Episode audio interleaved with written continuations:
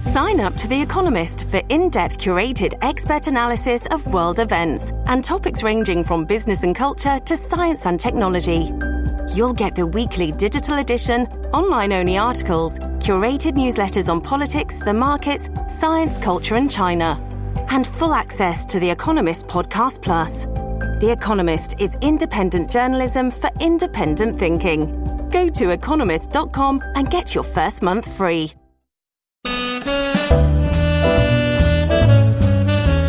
Hello, everybody, and welcome back to New Books and Food. My name is Keith Duhamel, the host of the channel. Today, I would like to welcome Cindy Lobel, Assistant Professor of History at Lehman College, as she talks about her new book, Urban Appetites Food and Culture in 19th Century New York. Hello, everybody, and welcome back to New Books and Food. My name is Keith Duhamel, the host of the channel. Today, I would like to welcome Cindy Lobel, Assistant Professor of History at Lehman College, as she talks about her new book, Urban Appetites Food and Culture in 19th Century New York. Welcome to the show, Cindy. Thanks. How are you? Very well, thank you. Um, I first wanted to say the I've thoroughly enjoyed reading your book um, and the history of uh, how Manhattan became a gastronomic capital for the world. Thank um, you. You're welcome. Uh, would you mind giving us a little brief overview of your background and uh, what led you to write this book? Sure. I uh, am a history professor at uh, Lehman College in the Bronx, and I started out this book. This book actually started as my dissertation uh, at the CUNY Graduate Center where I studied history. So it's been a long, it was a long process. um, and I started out with an interest in food in the 19th century U.S. And I found that there were a lot of references in the literature, in the primary source literature to food um, and eating, kind of like today. and that led me to be interested in why there was this kind of preoccupation with food and eating, which then led me into studying those sources more directly and fully. And in the end, I found that there was a very big connection between the growth of New York City and all of these food changes, food related changes that are occurring in the 19th century that then kind of leads to this preoccupation, I think, or connects to this preoccupation with food. Wonderful. Thank you for that. Um, one of the things I, I, enjoyed most about the book was how you've kind of differentiated different periods and different aspects of um, food in that you explored public markets and the uh, evolution of grocers, um, restaurants, uh, family homes, and kitchens. Mm-hmm. Could you start to chat a little bit about how you decided to start with that particular period um, at the beginning of the 19th century and then moved forward? Yeah. So when the project started out, it was a much bigger, not surprisingly, I know that that is often the case, uh, a much bigger focus. I thought I was going to look at the whole United States, but that very quickly became, um, you know, both unwieldy and also, um, you know, not as, as fruitful in terms of what I wanted to, you know, where, where the argument was kind of was going. And so, um, as it turned out, I found that this project was much more of an urban history project than I expected it to be in the beginning. I thought it was going to be a history of food, but really it ends up being a lot more a history of the growth of New York City, and that serves as kind of index to the way that people change how they get their food, how they eat their food, the settings that they eat their food in. And so all of that kind of led into the development of the chapters. So um, the first thing that I start out with is the growth of New York and the urbanization of New York City, the shift really from a small seaport, uh, you know, while bustling and busy and important, it was not certainly the New York City that we, that we, you know, have come to know today. Uh, and so I start out with, you know, understanding how that growth occurs and, uh, you know, major population, uh, growth over the course of the 19th century, uh, major geographic growth over the course of the 19th century, and then in turn, that really has a major impact on how people get their food and the settings in which they eat it. So the first thing is uh, the market shift from uh, you know this public market system where all New Yorkers are served by the public markets into a more retail food system where people get their food at small shops closer to their houses rather than going to the public markets, which is that by really the mid 19th century become more of a wholesale venue. And then next is the rise of restaurants, which a lot of people don't realize that restaurants actually have a history in New York. New York is so associated with restaurants that people, I always say, kind of think that New York was born with a Zagat guide. um, and of course, that's not the case. You know, the Dutch don't arrive and open a restaurant in the 1600s. So it's really not until the 19th century that you have proper freestanding restaurants that serve meals off the menu. And the reason that it, it takes until then to happen is because you don't really have a need for restaurants until you have a growing city where people live in one place and work in another and need to find meal options near their work. And then that also then subsequently has an impact on the home. So as the home becomes more of a kind of domestic space, especially for the middle class, and less of a productive space in terms of commerce, excuse me, the dining room becomes really important in terms of kind of spelling out middle class status and um, uh, uh, being a place where the family kind of comes together at the end of the day for the family meal. And then the last piece is the, the growth of New York in the way that we understand it today as a real international food center. So you have the, you know, this, this great influx of immigrants over the course of the 19th century that really influences where food is coming from and how it is um, being then in turn also sent out uh, into the world from New York. There's definitely a, quite an evolution there in the in the way that uh, New York has become the urban center of uh, food, and uh, you've addressed things in a very concrete manner. I, I think in chapter two, um, you touch on how the Industrial Revolution really had a serious impact on this evolution of an urban setting. Could you talk a little bit more about how you found that to be? Um, I'm sorry, I missed the beginning of the question. Um, that in chapter two, um, there seems to be a, a, focus on how industrialization seems to have made a significant impact on the evolution of an urban setting. Could you talk a little bit more about how you kind of connected that to the whole food concept? Yeah, yeah, sure. So there's so technology is very, very important in terms of both the growth of the city, not just New York, you know, the city in general as an entity nationally and internationally. Um, and uh, that also links up to uh, industry and the industrial revolution, the market revolution, where more and more uh, Americans are kind of tied into a market economy versus the more subsistence plus economy of say the 18th century. So um, these these factors, um, for example, uh, steamships, or uh, a really important uh, development in in you know for the rise of New York City is the is the opening of the Erie Canal uh, in 1825, which really uh, it solidifies New York City's position as the the empire of trade because it extends the, the hinterlands for New York all the way to the Midwest. So now you know the canal today is a very kind of quaint mode of transportation because we have you know rocket ships and jumbo jets, but in the 19th century, the canal was a very, very fast form of transportation uh, which is funny because yeah, I mean it's a mule pulling a, a barge basically. Um, but it was very fast, and it actually allowed for overland transport of goods that prior to that point would have been prohibitively expensive to carry overland. So the canal uh, reduces the price of carrying bulky goods by 95%. It makes it now finally cheaper to send goods a few miles overland over within the United States than to send it overseas. So before that point, it was cheaper to send goods by ship to London than it was just a few miles overland within the United States. And so that really makes a big difference in terms of being able to bring, say, bulky grains from the Midwest into New York City. And it also allows for the manufactured goods of New York City and the imported goods that are coming from New York, New York port to be sent all the way to the Midwest. So that really has a phenomenal impact on New York and on where the food is coming from that comes into New York and how much more food you can bring into New York.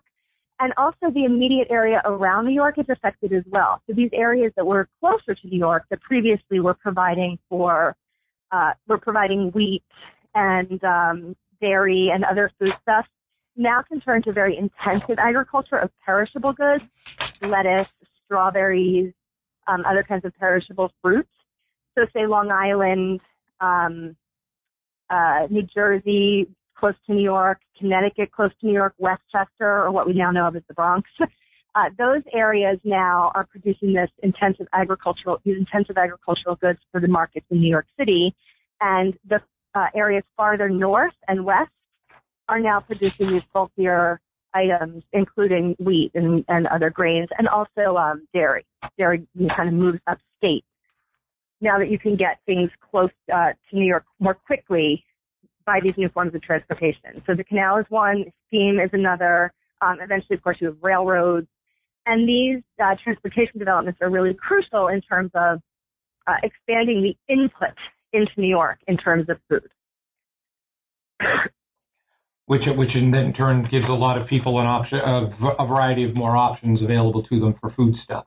Yes, they do have a, a, many more options available, and those items tend to be cheaper because um, you know you're not paying as much for the, the carriage of them. However, there is of course a flip side, which I also uh, address in the book, which is that um, the same these same kinds of technological developments are also changing uh, the um, the way that people are living in the city. So as you have the geographic growth, um, people are living more in class, um, in neighborhoods that are associated with particular social classes. So you start to have, before the city grows and when it's a walking city, everything is kind of mushed together. So there are wealthier streets and wealthier blocks in the 18th and early 19th century in New York, but you have really, you're, they're very close to the less wealthy um, blocks and streets. But as you have transportation within the city that allows people to live in one place and work in another, you have early suburbanization. So you have suburbs in New York in places like Greenwich Village and Gramercy Park and, and places that now are considered downtown in Manhattan, but mm-hmm. in the first half of the 19th century are kind of on the edges of the city. And those are very wealthy areas. And meanwhile, you also start to have the development of working class neighborhoods and uh, slum areas like uh, the notorious Five Points um, near the Lower East Side. And as you have the spread of the population, you also have, as I mentioned before, um, the uh, people relying more on local private markets, uh, private food shops in order to get their food. So even though there's more and more goods coming into the city, the way that those goods are distributed is becoming socially stratified according to neighborhood. So we think of food deserts as a really contemporary development, you know, mm-hmm. real 20th, late 20th, early 21st century development.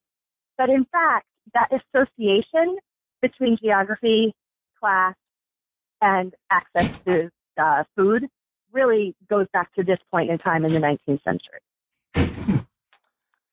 Fascinating. Um, so you you continue on talking about some uh, of the issues with uh, politicizing with uh, like say Tammany Hall and the the structures of the politics that are involved um, in manufacturing of foods. Could you talk a little bit more about how that has impacted the uh, evolution of the urban setting? Yeah, and I'm glad you asked that question because that's the second piece of what I was just talking about, which is that not only do you have uh, social stratification in terms of uh, and the increasing connection between social, between geography, class, and, and food quality. But also, even though you you have so much more food coming in and so much more potential variety coming into New York City, um, and that's uh, linked to the transportation developments, but it's also linked to other technologies like ice and early forms of refrigeration, which are more like a cooler, um, mm-hmm. so that you you can so food can last longer um, and the seasons are extended because when you can bring in um, uh, fruit from the south by steamship, you can get fruit, uh, summer fruits earlier than you could when you have a very kind of regional, local catchment area. So all of that is, is great. You know, you do have the potential for more diversity, but there's all these bottlenecks in terms of getting the goods into the actual market. So the market system is set up to uh, to service a population of 30, 40, 50,000 people. You know, in the in the uh, beginning of the 19th century, the population of New York is only 30,000 um, in in 1800. But when these goods are coming in, the population by by the uh, by 1860, the population of New York is 800,000. So you have um, you have many more people that that that are, are being served, and you have also um, distribution networks that are set up for this much smaller city. So the goods are coming down, the goods are coming in from the south or from the west via the Erie Canal, um, and then down the Hudson River, but they can't get them off the boats and into the market. And so there's a lot of spoilage and um, a lot of um, overcrowding in the markets and just really not very uh, sanitary conditions in the market. And that is exacerbated, that situation is exacerbated by the fact that you have an increasingly corrupt and um, really rough and tumble uh, political system in New York City with, you know, machine politics and Tammany Hall, which is really ruling New York by the mid 19th century. And they, rather than their predecessors in the early republic, who saw the markets as a civic good and a civic kind of service, uh, Tammany Hall really sees the public market as a way to line their pockets. So there's shakedowns of market vendors.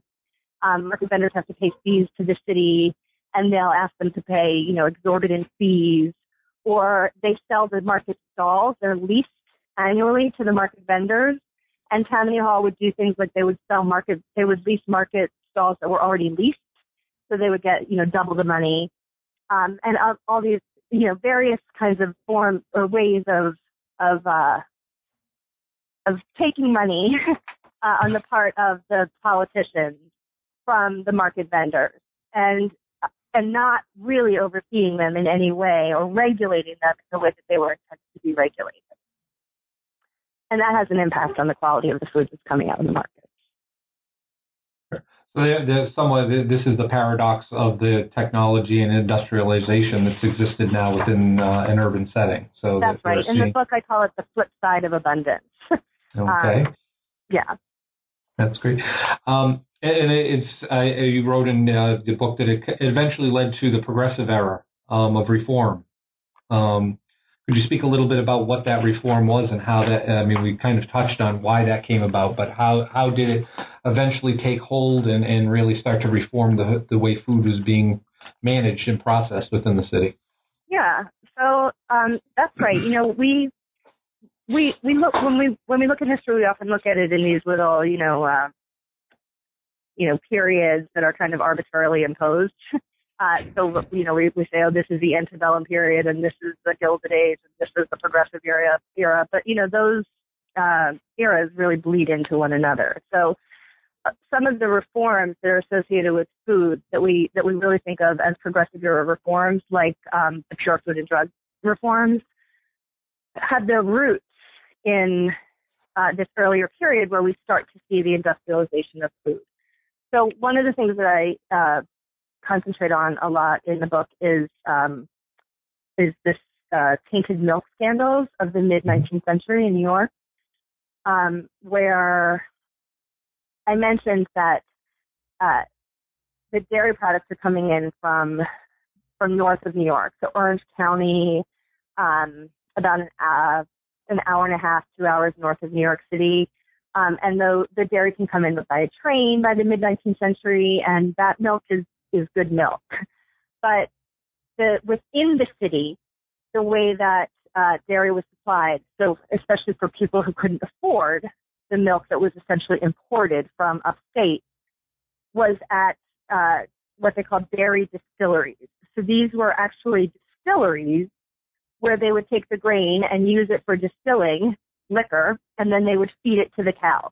So uh, this was a way to kind of use up the byproduct of distilling on the part of the distillers um, by keeping these dairies attached.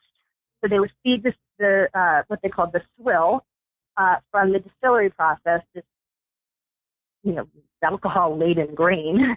Uh, they would feed it to the cows, and then they would milk the cows, and then they would sell that milk. And uh, people who could afford, the middle class people and, and elite people, could afford to bring the milk in and have milk delivery from upstate. But poor New Yorkers could not afford that. And so they were getting their milk from the distilleries, and it was known as swill milk, and people knew about it. It was not a, a secret that mm-hmm. uh, that the cows were being fed this, uh, you know, tainted grain. But there were all kinds of denials on the part of the swill milk vendors that there was any problem with that, which to our mind sounds insane. but you know, there's all kinds of things where that happens, right? Where uh, we've you know, for for years and years and years, doctors and um and and all kinds of other people denied that cigarette smoking was bad for your health. So, um, so they knew this was happening, but there was a lot of denial about the problems that it caused. But to people who were not in denial, it was pretty clear. For one thing, the cows did not look very good. They had um, they had uh, deformed hooves. They were they had ulcers on their bodies. They also were were housed in really terrible conditions. I mean, you can imagine what those stables looked like. They had no exercise. And so they were giving out a really, and also the milk smelled, it was very thin. So it just seemed pretty obvious that the milk wasn't, you know, high, high quality milk. And people were getting sick, and especially children, uh, who were the most likely, the children of the poor were the most likely to be drinking this swill milk. So in the 1850s, um, Frank Leslie's, which was a Leslie's Illustrated magazine, um, or illustrated newspaper, which was a kind of middle class um, Illustrated newspaper did a big expose on the swill milk stables in New York City, and there was a lot of outcry about it. Um, and they, the city actually launched an investigation, but of course the people who were involved in the investigation were, uh, you know, Tammany politicians who were kind of in the pocket of the swill milk dealers. So it didn't really go anywhere. But it did go somewhere in that, you know, it got certain reformers very involved in demanding um, cleaner and purer milk. And eventually, uh, when the time was better for that kind of reform, the mid 19th century is not really a reform era in that way. I mean, there's a lot of reform in the 1850s, but not in terms of government regulation of the food supply.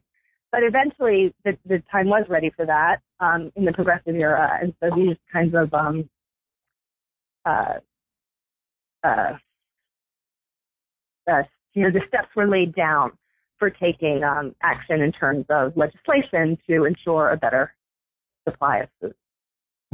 So the exposure that was provided kind of led to the whole ref- reforming of uh, tax and processing of foods.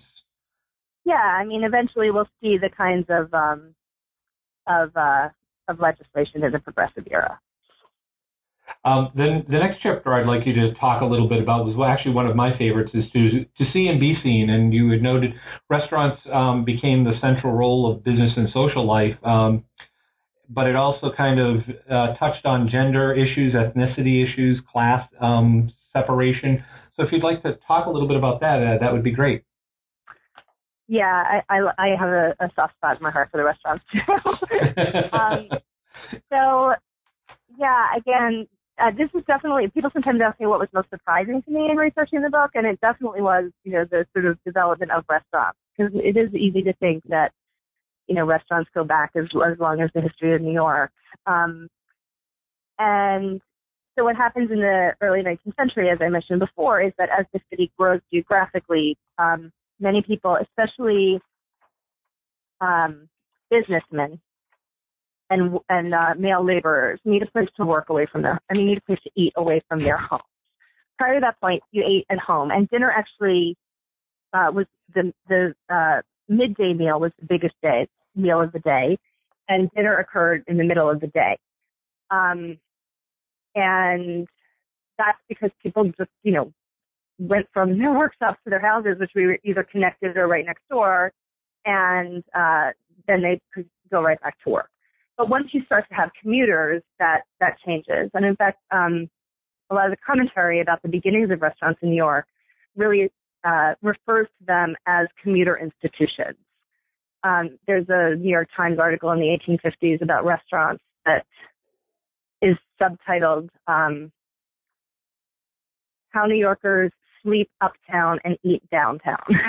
um, so really, you know, making very clear that connection between commuting and the rise of restaurants.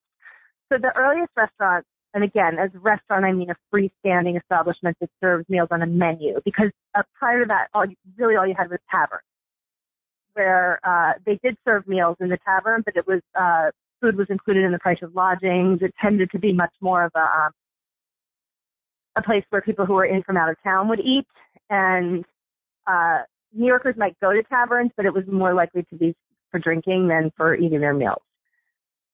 Excuse me. So when you start to have this uh, this commuter need, then you start to have the beginnings of restaurants. So those early restaurants cater to men, uh, men who are uh, to businessmen, and they serve the midday lunch. And uh, they were there was a kind of a type that emerges by the 1830s called the six penny eating house, and they're really short order eating houses.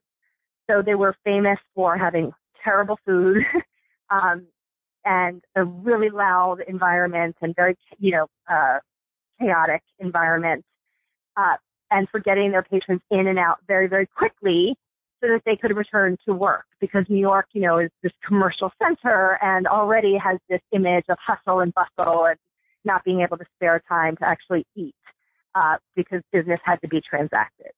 So those restaurants were, they were certainly not fine dining and they were very male. They really didn't even allow women in. Um, and, uh, so there's, that's sort of one track. And then another track for the restaurants is the kind of fine dining restaurant that goes out of the hotel. Um, so the hotel, the luxury hotels like the Astor House that opens in the 1830s, uh, the St. Nicholas Hotel, which opens in the 1850s. They have very, very opulent dining rooms and meal service uh, that were were again meals were included in the price of lodging.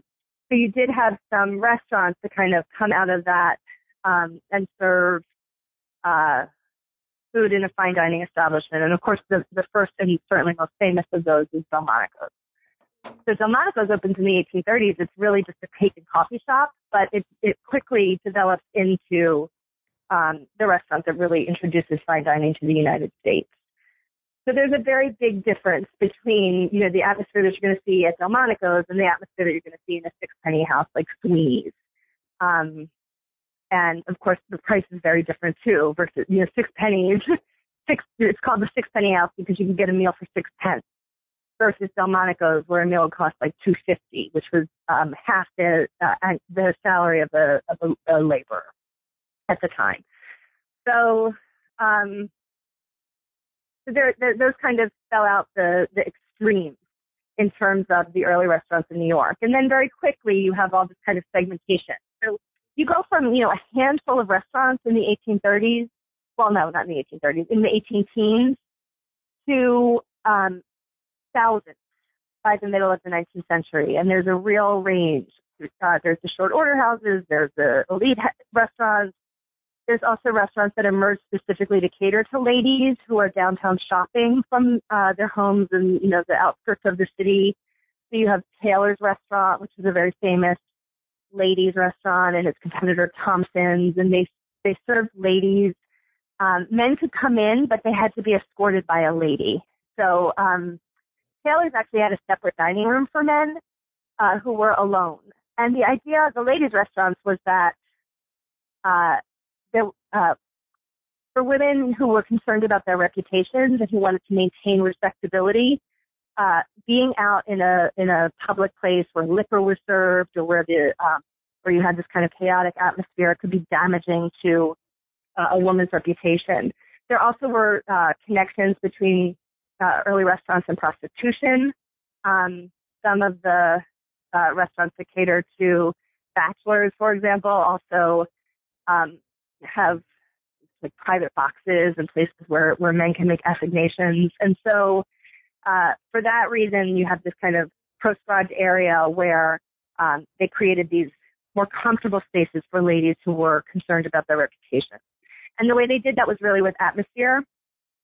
So they kind of tried to replicate the domestic parlor, which was considered um, a very female oriented space, a very respectable space.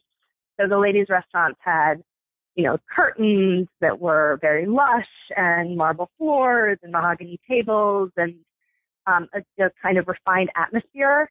so that women could feel comfortable eating in them and also maintaining their respectability.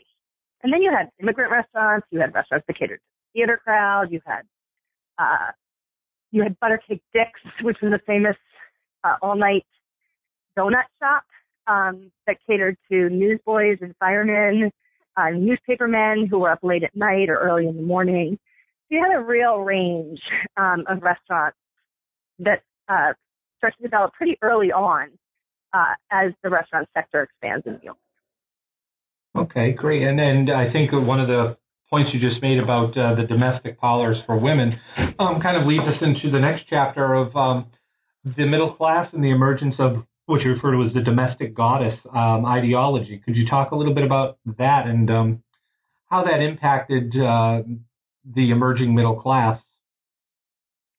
Yeah. So, um, so as you start to have more separation uh, of productive work and home space in the uh, you know early part of the 19th century, um, you uh, the the the the home starts to take on this uh, imagery and ideology, the middle class home um, of domesticity. So the kind of ideas that we have about home today, you know, the home as a sacred space or the home as a space of comfort in the ideal, uh, really starts to develop in this period in the early 19th century. You don't have these kinds of pay-ins to home and domesticity uh, before industrialization.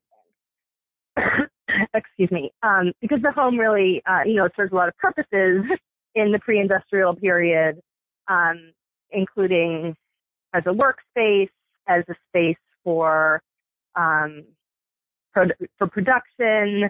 Um, the ideas of privacy, even about comfort, really are in development in the early 19th century. And so, um, so in the ideology of the middle class, the home definitely takes on this kind of home sweet home idea and ladies magazines like Godey's Ladies Book or um, uh, the Ladies Home Journal. Um, also, there's a lot of prescriptive literature geared towards women, novels um, geared towards middle class women that really celebrate the home and the mother, middle class mother, as um, as uh, this kind of haven in a heartless world. Now, you know, I want to be very clear that that, it, that is an ideology. It doesn't necessarily reflect uh, the lived reality, even of the people that it's intended towards, and certainly not working class people or um, enslaved people, right? Mean, for them, the home is even uh, for domestic servants or uh, enslaved people who are working in these homes. Uh, they are a place of production, of productivity, and they are a, a place of, of work and of labor. Um, but in the ideology, uh, that's how the home is represented. And as I mentioned before, the dining room um, kind of becomes this uh, separate requisite space in this uh, middle class home ideology. So the parlor does as well, and there's actually a little more. Historians studied more the parlor as a place where um, where domesticity is enacted uh, in the 19th century home. But the dining room does as well. I mean, for one thing, if you think about it, these homes are the the the um, uh, architects and domestic advisors and people who write about and think about the home um, are encouraging much more specialized space in the new middle class home of the 19th century. So before you didn't really have dining rooms in the middle class home because uh, you had, you know, one room that served multiple purposes. So you might dine in there, but you also might uh, lay out uh, mats for people to sleep on if you had guests staying over. It also could be a sitting room, um, uh, more of like a den, uh, as well as a place where the family ate. And uh, as you have um, more space within the middle class home, uh, you know, uh, workshops aren't in those houses anymore. County uh, offices aren't in those houses anymore. Now that space is the extra space is given over to uh, more of these domestic pursuits and the dining room plays a really important role there. So, um, the advisors again are really upset in New York in particular because New Yorkers, the sort of typical row house in New York uh, had two parlors on the main floor, a front parlor and a back parlor, and the back parlor was supposed to be the dining room. But uh, New Yorkers didn't want to use that every day. They sort of set it aside for company, which might sound familiar to people even today, um, because we often don't use our dining rooms if you have one uh, all the time. People will eat in the kitchen on an everyday basis. Um, uh, so, in, so back then, what they did instead of eating in their dining room every day was that they would eat in the basement in a den that was near the kitchen. And the domestic advisors were horrified by that because this space in the house that was the least desirable, the least nice, was the space where this found this daily family reunion now was taking place. So there was a lot of discussion in the prescriptive literature about the home and about the dining room, demanding essentially that middle class people should eat in their in their actual dining room every day. And so this leads into another sort of interesting point about this kind of public-private uh, idea of the home is that even though they're saying that the home should be a space that's comfortable for the family and that really set aside for domestic pursuits, the way that they suggested to go about this, I'm talking about domestic advisors like Catherine Beecher or um, Andrew Jackson Downing or Calvert Vaux. These guys are uh, uh, architects. The way that they suggested that people should go about creating this comfortable domestic space for the family was through consumerism. So through actually really participating in the market, going out and buying carpets and buying dining room furniture and buying all kinds of uh, accoutrements for dining and all, you know, uh, multiple piece flatware sets and multiple piece uh, sets of dishes and to really participate in this consumer economy as a way of making their private domestic space um, comfortable for the family. Okay. I, I know that um, in there you talk about the um, increase in people having, um, you know, advanced cooking stoves and in-house refrigeration, which then led to somewhat of a decline in the marketing needs of people. Um, could you speak a little bit about how that impacted the urban climate at the time? Yeah, that's right. So the technology, um, uh, you know, I've mentioned some of the technologies that, that affect uh, the foods that are coming into the market, so the kind of big technologies, but uh, like railroads and canals and steam transport, um, ice uh, harvesting. But there's also smaller technologies that affect the household. Um, so uh, you have, again, this kind of rudimentary form of, of a of a refrigerator, which becomes kind of, again, in the domestic literature, are more requisite in the middle class house. So from the beginning of the 19th century, where nobody has a cooler in their home, to the end of the 19th century, where um, cookbooks and uh, prescriptive literature talks about the um, how common it was to have these. Again, they called them refrigerators, but they're really more like ice boxes. Um, to have them in the home and cookbooks, you know, the recipes would, would reference the, the refrigerator, you know, put this item in the refrigerator and, you know, let it cool.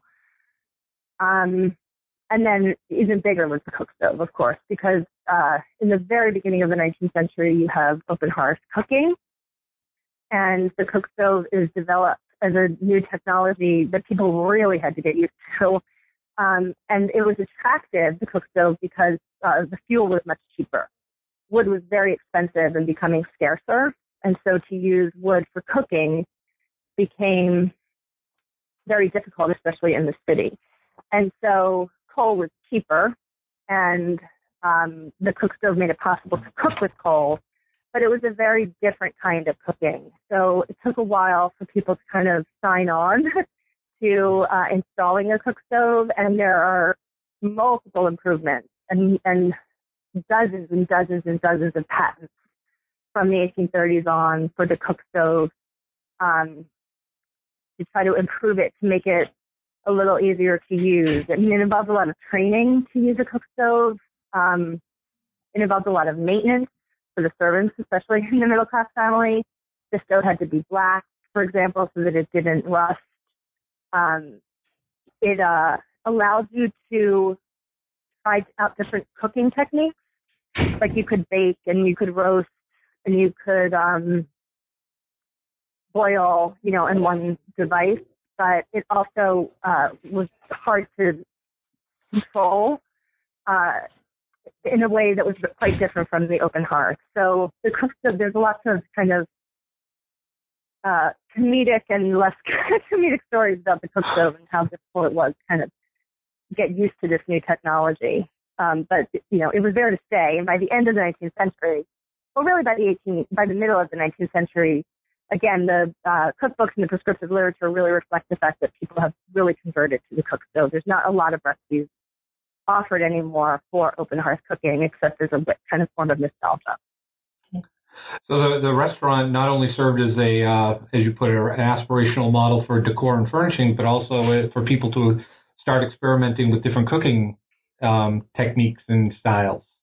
Yeah, that's right. I mean, this is another thing that I, I, I really liked that I the discovery and researching um, the book was um, was the way in which the yeah this sort of this is another way in which this kind of public commercial world works its way into the home.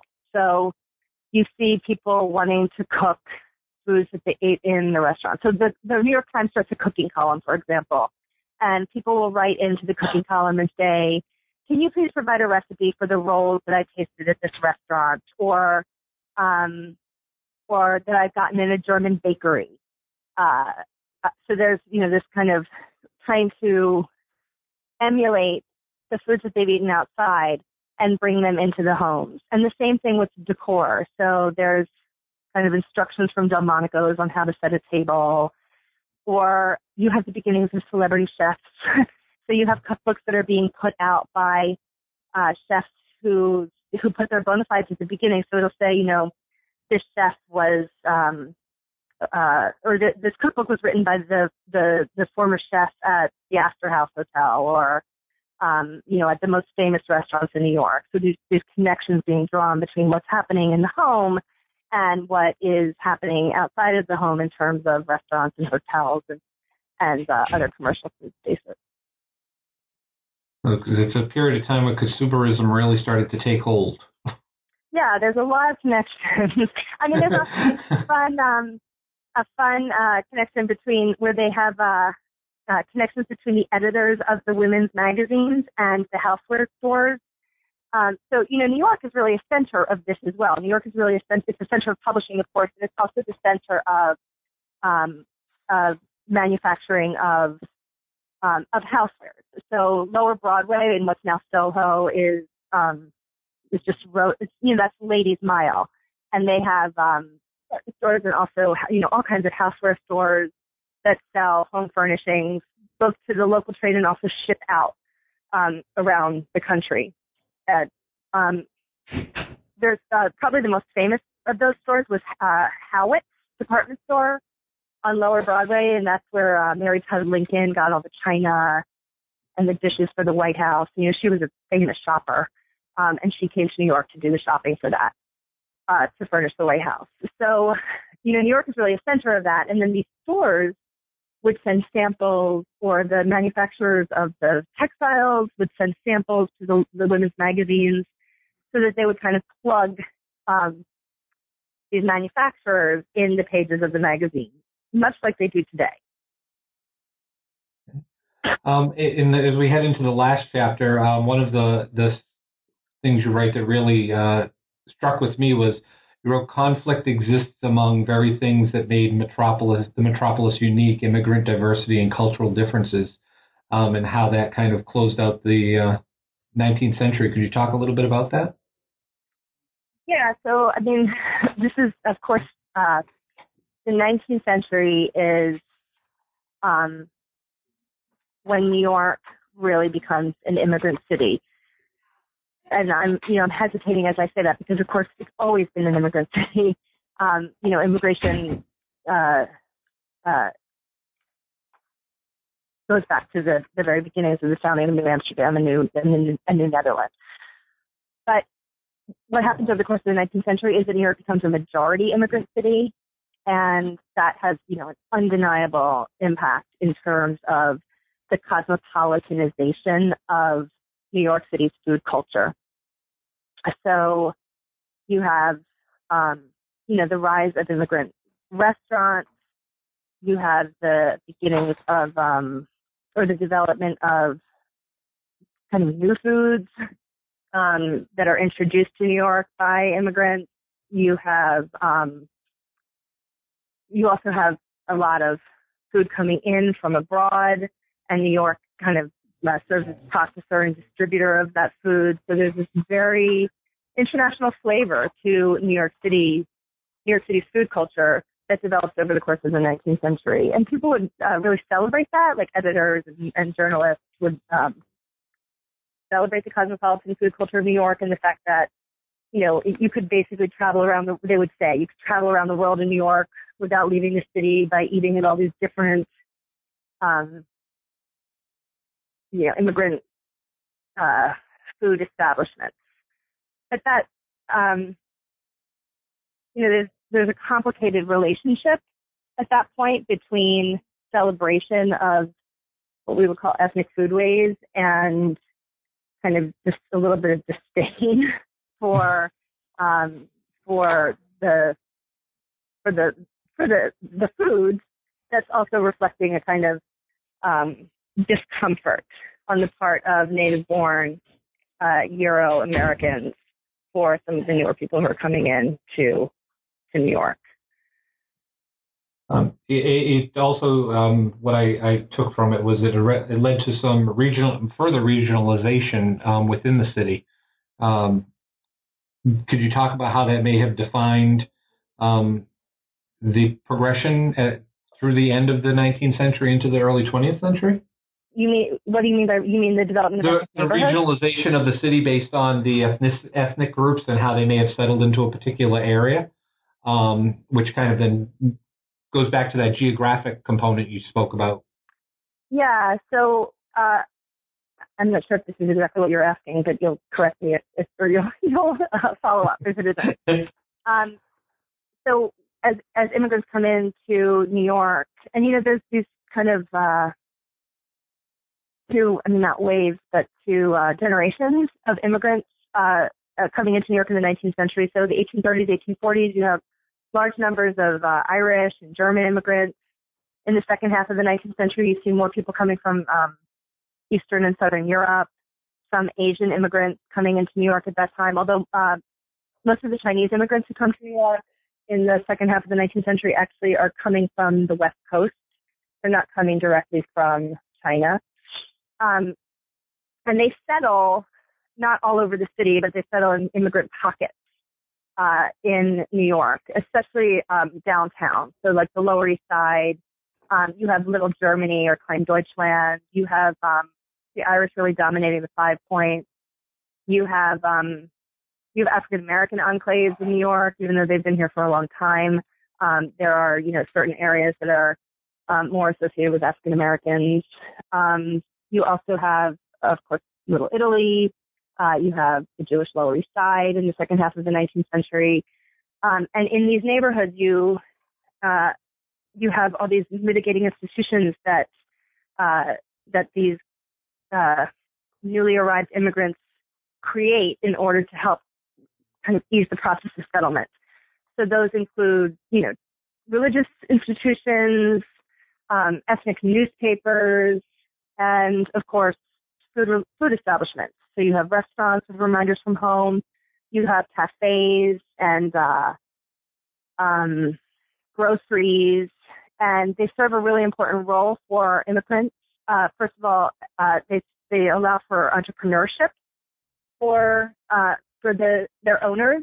Um, it's kind of wedge into um, economic mobility in New York City for the owner, the Italian owner of a cafe, or um, the uh, uh, the Chinese owner of a Chinese restaurant. Um, and they also serve a really important role within the in the neighborhood, within the immigrant community, as um, not just places to get a bite to eat and a reminder of home, but also um, the Chinese grocery, for example, serves as a post office um, where letters from China can be distributed, or as an informal job center, um, a place where networking opportunities happen. Um, there was discrimination against the Chinese that they weren't allowed to put their money in banks.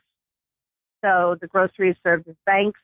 Um, the Italian groceries also did that kind of banking, um, played that banking role. I mean, this is not necessarily a, uh, a place where you wanted to put your money. They could have very mysterious rates, um, but they they were you know they went well beyond just you know selling or serving food. They were very important institutions within the neighborhood. And something that's interesting that happens is that you know if you don't have a lot of native born uh, Europe, you know, Euro descended New Yorkers going into these neighborhoods to eat in these restaurants. I mean, you would have some who were some, but for the most part, um, the people who went to these immigrant-run restaurants in you know the early the early generation of them were people from within the neighborhood. Um, so you had you know Italian immigrants going to Italian cafes. Um, eventually, there's this kind of crossing over um, where you had, you know, Italian restaurants opening uptown, but it was not, it was a kind of a hybrid cuisine that they would serve to cater more to, um, a, uh, an American palate. Well, Cindy, we've taken up a lot of your time, and I really appreciate it. Um, I would like to know what you're working on now, um, and what projects you're thinking about uh, getting into yeah, um, thank you. It's been it's been fun for me. Um, I uh, I'm currently working on a, a little bit of uh, well, not 100% away from this, but on a biography of Catherine Beecher, uh, who actually I mentioned was a, a, a really important domestic advisor in the 19th century and also an education reformer. She's also the sister of Harriet Beecher Stowe um, and other famous Beechers. Uh, so that's what I'm doing right now, and uh, and then I also am really interested in this came out of the, of, of Urban Appetite in um, this man Thomas Downing, who was we haven't even talked about oyster sellers, uh, mm-hmm. but he was uh, an oyster man, an African American oyster man who came up to New York from the Chesapeake and opened the most well-known and famous um, and most respected oyster house in Antebellum, New York, and he's a really, really interesting figure um, who kind of parlayed his position um, as an oysterman into some measure of social and political power at a time that African Americans in New York really had very little of either. So that's the next that's next up. excellent, excellent. Those are exciting projects, and I look forward to hearing about them and uh, reading the books when they come out. Thanks so much. Thank you again for your time. We really appreciate it.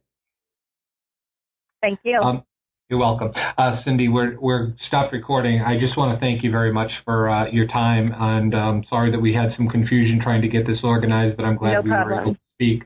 Um, what's going to happen now is this will be forwarded for, to um, New Books and Food History for um, post production.